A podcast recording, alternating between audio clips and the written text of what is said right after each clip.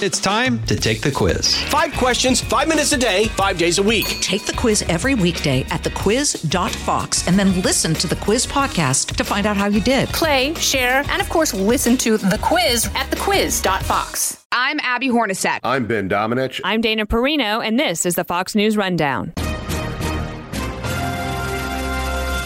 Thursday, December 21st, 2023. I'm Eben Brown. We're used to hearing that China, Russia, or Iran might be trying to interrupt U.S. elections. But has this axis of evil recruited Cuba? U.S. intelligence says it's very likely. What Cuba and the other authoritarians really are aiming for is chaos. Ultimately, they don't care who gets elected. This is the Fox News Rundown Evening Edition. Hey, folks, it's your man, Keyshawn Johnson, here to talk about Angie, formerly known as Angie's List, your go to home services. Marketplace for getting all your jobs done well. Now, you might be wondering, what exactly is Angie? Well, let me tell you, it's the nation's largest home services marketplace, connecting over 150 million homeowners with skilled professionals to tackle any project, big or small. As a homeowner myself, I always have things I want to work on for my house, whether it's general home renovations or fun projects like putting in a pool. With over 200,000 pros in their network, Angie makes it a breeze to research, compare, and hire pros, ensuring every job is done well. Whether you're fixing a leaky faucet or planning a full kitchen renovation, Angie's got your back. And get this, folks. Angie's pros aren't just any old contractors. They're your neighbors, often running small businesses right in your community. Plus, they've been rated and reviewed by others in your area. So you know you're getting quality service. So why stress over home projects when you can turn to Angie? From finding the best price to scheduling a pro at your convenience, Angie's got you covered every step of the way. So get started today at Angie.com. That's Angie.com or download the app today to get started on getting all your jobs done. That's Angie, your trusted ally in home services. Both the Departments of Justice and Homeland Security this week released a declassified report asserting Iran, Russia, and China either together or simultaneously, tried interfering with the U.S. 2022 elections, that there were attempts to access computer networks containing voter registration rolls and completed ballots. They had no success, according to the report. But a second report from the Office of the Director of National Intelligence, or ODNI, revealed that Cuba aligned actors also tried to conduct disruption and influence campaigns too in 2022, but specifically targeted elections in Florida. Now, Florida is the capital of Cuban Americans, and they are politically significant in the state, often supporting politicians who promise hard policy against Cuba's communist dictators.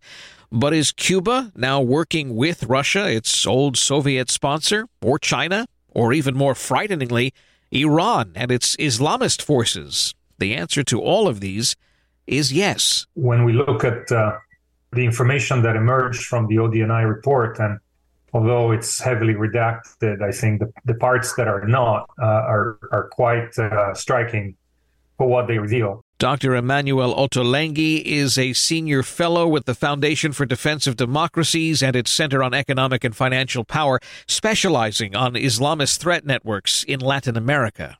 We have to sort of be mindful of, of two things. One is that, of course, Cuba much like uh, other authoritarian regimes, be it the superpowers, Russia and China, or, or middle powers like Iran and Venezuela, are, are consumed by, by paranoia and by an internal fragility. They fear, of course, that we in the West could undermine their, their clout because they lack legitimacy and they fail to deliver it to their own people. And so, because of that paranoia, of course, they think that the Cuban American community has an outsized influence uh, over politics. And of course, you know, in Florida specifically, where perhaps there is the largest expatriate uh, or immigrant community uh, that hails from Cuba, that influence uh, is more visible.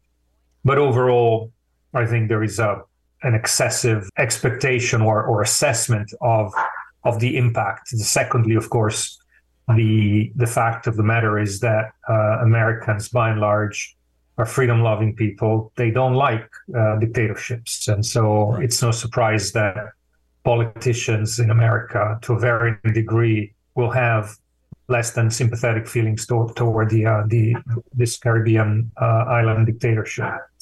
Um, but the second thing that I think is is important. This is this is a new factor in in our last two decades. Uh, our enemies have figured out that uh, they can sow chaos in our societies, and and that that chaos. Uh, contributing to polarization and, and, and internal strife and conflict makes us weaker.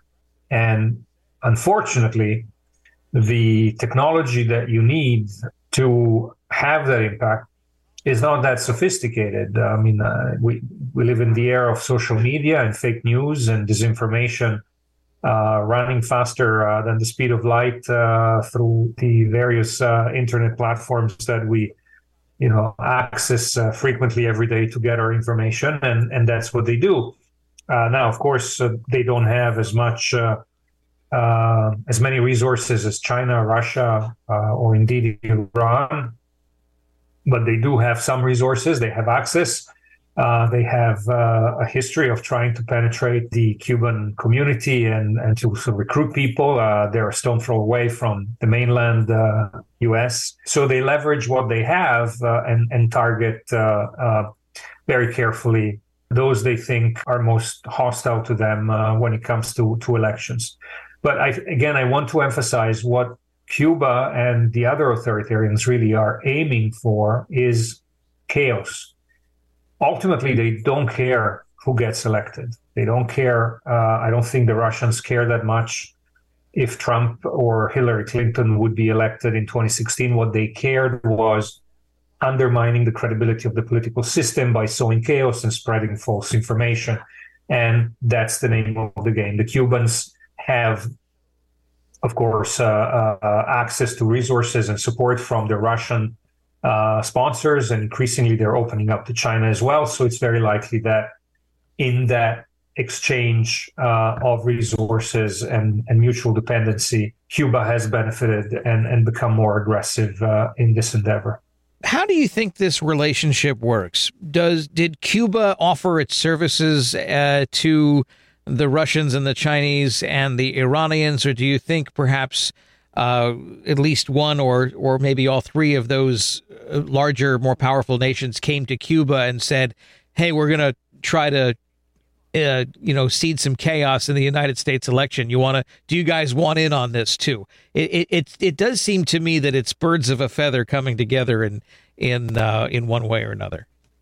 I think you're right. Uh, you know, it's not first of all, they don't need any arm twisting to uh, to stick it in the eye to us. Uh, right. Second of all, they uh, you know they share more or less the same worldview. Uh, third of all, even though Cuba, of course, is is not on the same par as these countries uh, and and is heavily dependent on their aid and their investment to sustain itself economically.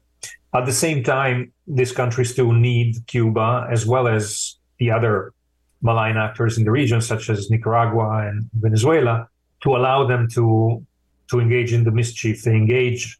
Uh, we know, for example, that China has uh, an intelligence presence uh, in Cuba. Uh, clearly, the Cubans must have gotten something significant out of that.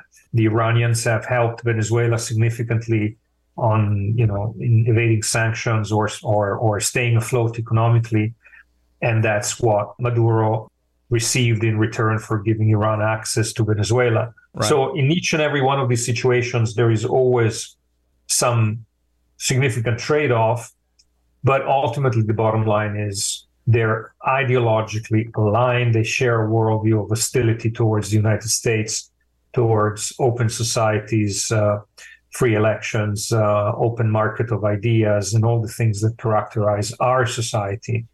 And therefore, they cooperate in as much as they can.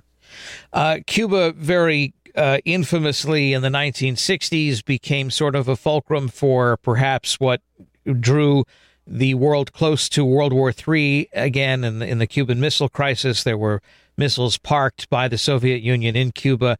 Uh, as we've mentioned, it's it's a stone's throw, a 30 minute flight between Miami and Havana. Um, does Cuba's geographic location, its its close proximity to the American homeland, is that an asset to actors like Russia and China and Iran these days, or has the digital world sort of taken over where that kind of doesn't matter anymore, uh, or or is it both? I mean, uh, uh, has has international espionage and warfare changed all that much? Might be the the, the overarching question here. No, that's a great question. I, think that uh, you know the the geographic location, its proximity to the United States, still provides an advantage. I mean, the fact that the Chinese uh, established a listening post there yeah. uh, tells us so. But at the same time, you're also right. The the the realities of the 21st century with digital world and everything else make this uh, you know make geographic proximity for these types of operations at least uh, less uh, less critical. Yeah. But I think the um, you know the the the significance is that you know you have two or three world powers, China and Russia first and foremost, but also Iran to some extent, who are ideologically uh, antagonists to the United States. Right. And they see uh, their uh, ability to expand influence in the re- in, in our region um, as a way to basically undermine undermine U.S. U.S. Uh, power, U.S. prestige, and U.S. influence, and that's why uh, Cuba, such as like as like Venezuela, like Nicaragua, uh, and everywhere else they can in Latin America, provide such an attractive proposition for these countries. It's it's not just the geographic proximity; is the uh, chance to undermine U.S. influence in its own backyard.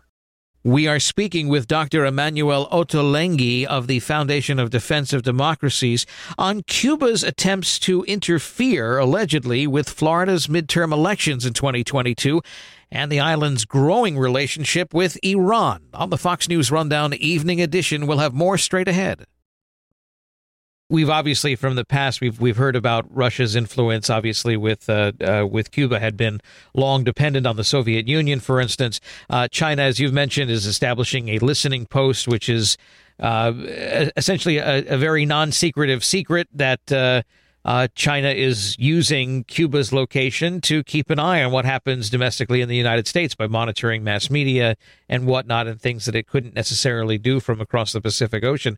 But what interest would Iran have? Uh, in Cuba, uh, Iran um, also no stranger to influence campaigns and and whatnot. But uh, uh, could Iran be exporting terrorism through Cuba? I mean, Cuba has not necessarily engaged in Hezbollah uh, or Hamas like activities, at least not outside of its own borders. But uh, do things change now? I mean, do, do, does Iran cozy up to Cuba for that purpose? That's a great question, and I got to tell you, um, uh, you know, the Iranians have for decades now um, built very patiently and successfully a continent-wide network of cultural centers that serve the purpose of recruiting, uh, uh, you know, Latin American citizens uh, to their cause, to, to, radicalizing them, to indoctrinating them, and I mention this because remarkably they've done that in Cuba too. Now, Cuba is not a country famous for its um, uh, tolerance or respect for uh, religious pluralism or for right. any kind of pluralism. And yet they allowed Iran to open a center that is actively uh, converting Cubans, uh, indoctrinating and, and, and, radicalizing them. So there is a concern there.